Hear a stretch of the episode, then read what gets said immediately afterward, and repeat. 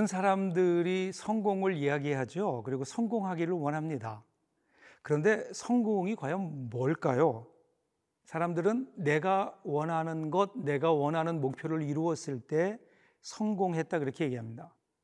그런데 아이러니, 아이러니한 것은 성공한 사람은 많은데 그 성공이 우리를 행복하지 못하게 한다는 겁니다. 진짜 성공이 뭘까요? 그러면 진짜 성공은 하나님의 뜻을 이루는 것 아닐까요? 나의 목표를 이루는 것이 아니라 하나님의 목표를 이루는 것. 그래서 우리 주님 십자가에서 마지막 고백이 이제 다 이루었다. 이제 다 이루었다. 오늘 예레미야 27장 12절부터 22절까지의 말씀을 통해서 다시 한번 우리 인생의 성공의 기준을 세우는 귀한 은혜가 있기를 바랍니다.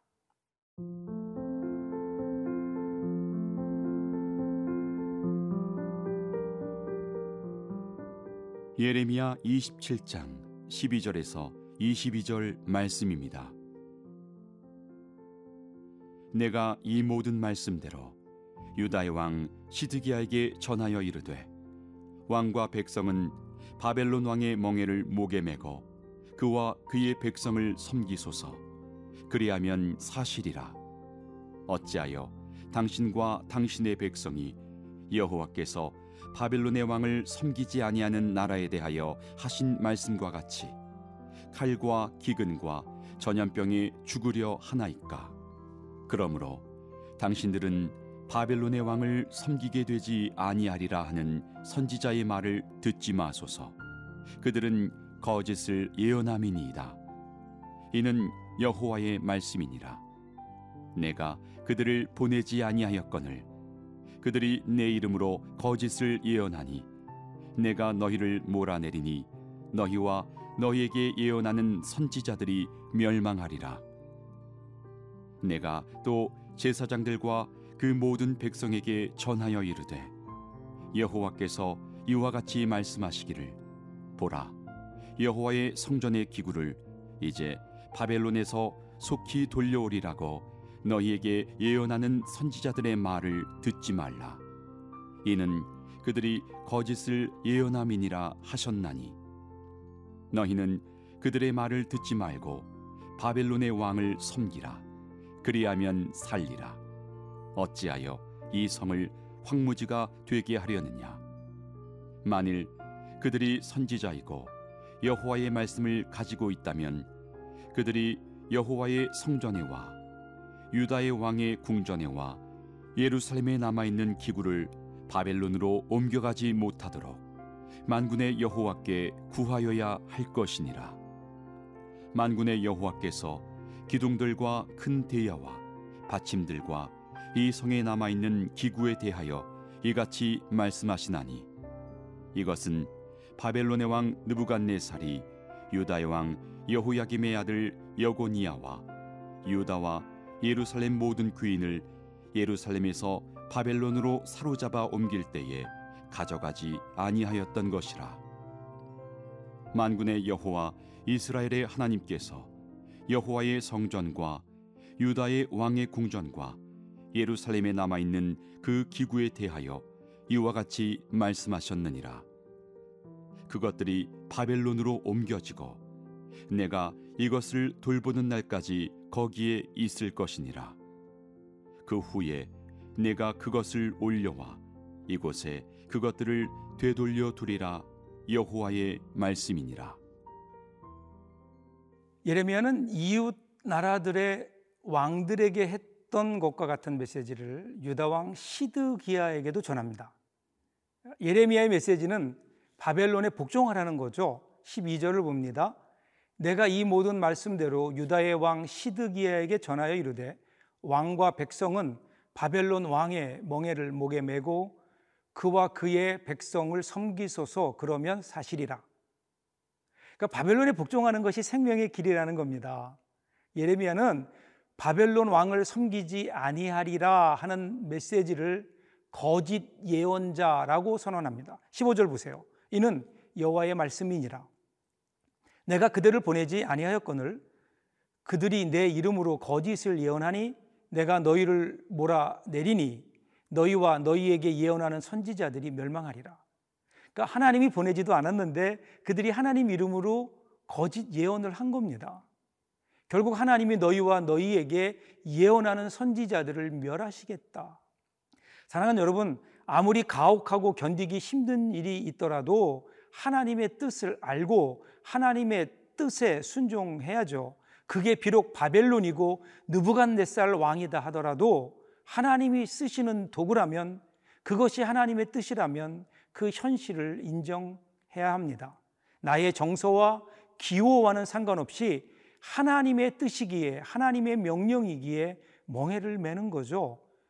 그것만이 살 길입니다. 그렇지 않으면 더욱 혹독한 심판을 면치 못하기 때문입니다.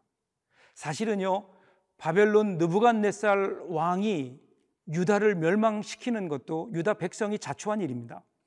예레미야가 지난 40년 동안 그토록 호소하며 눈물로 회개를 촉구했어요. 그런데도 그의 예언을 유다 백성들은 듣지 않았습니다. 하나님은 오래 참으셨습니다. 그러나 정한 기간이 지나도록 회개하지 않은 것, 이것은 철저히 유다 백성이 자초한 심판이자 멸망입니다. 그래서 하나님이 억울하게도 생각하지 말고 가혹하다고도 생각하지 말라고 하십니다. 그냥 백기 들어라. 바벨론에 투항해라. 남은 삶을 죄를 갚는 삶으로 살아라. 지은 죄만큼 노예 생활을 하라는 겁니다. 그리고 16절에서 예레미야는 백성을 향해 또다시 그들이 거짓을 예언한다고 고발합니다. 그러면서 앞단 앞 단락의 주제를 심화시키죠. 여러분 역대하 36장을 보시면 바벨론 군대가 예루살렘 성전까지 쳐들어가서 거룩한 기구들과 그릇들까지도 약탈해 갑니다. 이에 거짓 예언자들은 이제 곧 바벨론이 망할 것이고 여호와의 성전 기구들을 금방 찾아올 것이라고 말하면서 백성들을 현혹시키고 있는 거예요. 그래서 예레미야는 빼앗긴 성전 기구들을 되찾아오기는커녕 이제 얼마 안 남은 물건들마저 빼앗기게 될 테니까 더 이상 뺏기지 않게 해달라고 주님께 기도해야 된다고 조롱 섞인 말투로 꾸짖는 겁니다. 그들은 바벨론 침공이 다 끝난 것처럼 떠들어댔지만 더 큰 재앙이 기다리고 있습니다. 이를 통해 분명히 깨닫게 되는 거짓 예언의 속성이 있습니다. 바로 고통의 즉각적인 해결입니다. 바벨론의 힘은 점점 강해져 갔고 심지어 이미 예루살렘 성전 기구를 강탈당하는 수모를 겪었음에도 그 모든 위기와 어려움이 금방 사라질 거라고 그들은 막연한 소망을 이야기했습니다. 문제는 그런 얘기가 사람들이 듣고 싶은 말이라는 사실입니다. 따라서 그들은 제멋대로 하나님의 이름을 들먹이며 화려한 언변으로 거짓말을 이어갔고 사람들도 이에 동조하면서 마치 그것이 하나님의 말씀인 양. 그런데 그 앞에 예레미야는 그것이 하나님의 말씀이 아니라고 남은 자로서의 모습을 보여줍니다.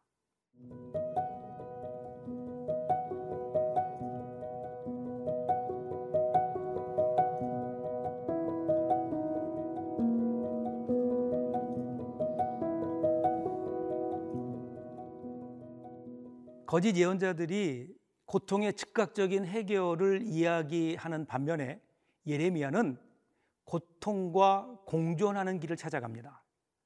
바벨론에 의해 유다가 무너지는 것이 하나님의 굳건한 뜻임을 깨닫고 나라가 무너지는 고통이 있지만 그것을 부정하지 않고 그 아픔을 끌어안은 채 살 길을 모색합니다. 이것은 그가 고난에 담긴 하나님의 깊은 뜻을 신뢰하기 때문입니다.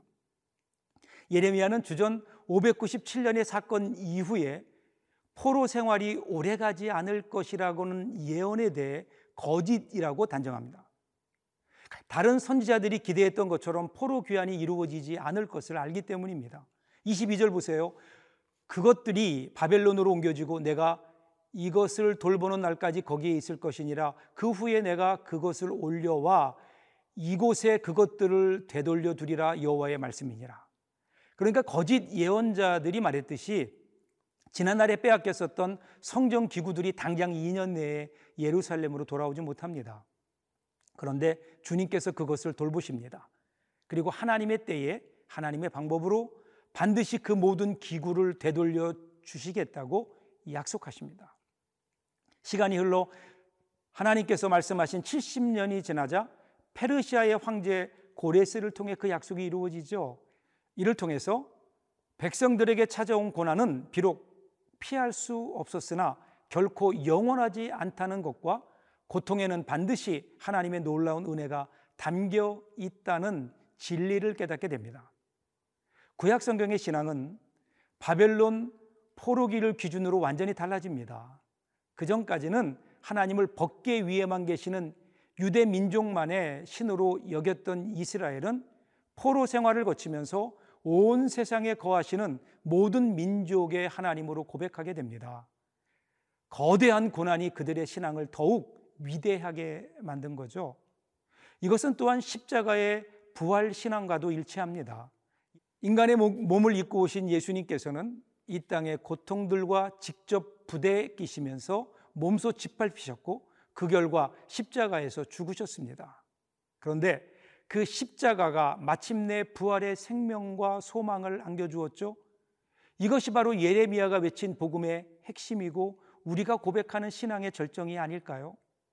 따라서 누군가 희생 없는 영광을 말한다면 절망을 거치지 않는 희망을 전한다면 죽음과 마주하지 않은 생명을 외친다면 감히 단언하건대 그는 거짓 예언자일 겁니다.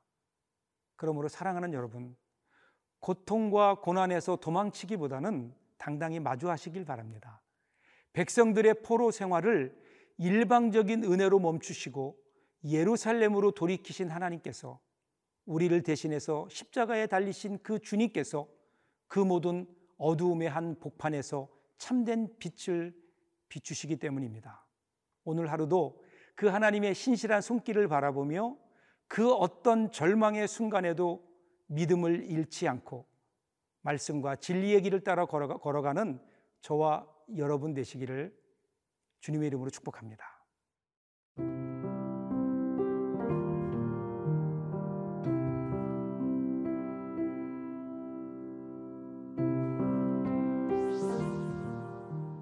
역사를 주관하시는 하나님, 하나님의 시간표를 모르고 우리의 시간표대로 되지 않는다고 우리 앞에 고난이 빨리 해결되지 않는다고 원망하며 불평했던 저희들의 인내 없음을 고백합니다. 거기에도 하나님의 뜻이 있음을 머리로는 알고 있는데 우리의 가슴으로 기다리며 기도하지 못했습니다. 용서하여 주옵소서. 용기와 지혜를 주셔서 그 하나님의 신실한 손길을 바라보며 그 어떠한 절망의 순간에도 믿음을 잃지 않고 말씀과 진리의 길을 따라서 걸어가게 하옵소서. 예수님의 이름으로 기도합니다. 아멘.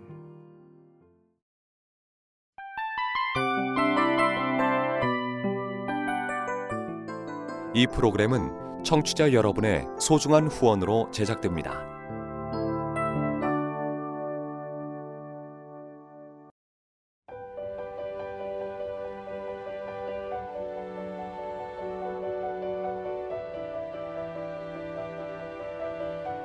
세상에는 수많은 교회들이 있지만 더 깊이 있는 말씀 강해를 찾기 위해 크기로만 교회를 선정하지 않습니다.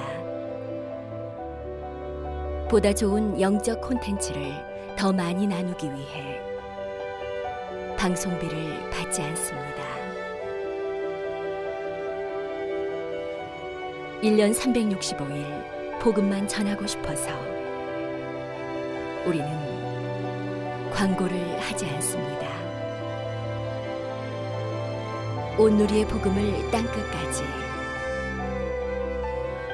CGN TV와 함께 땅끝 성교사가 되주세요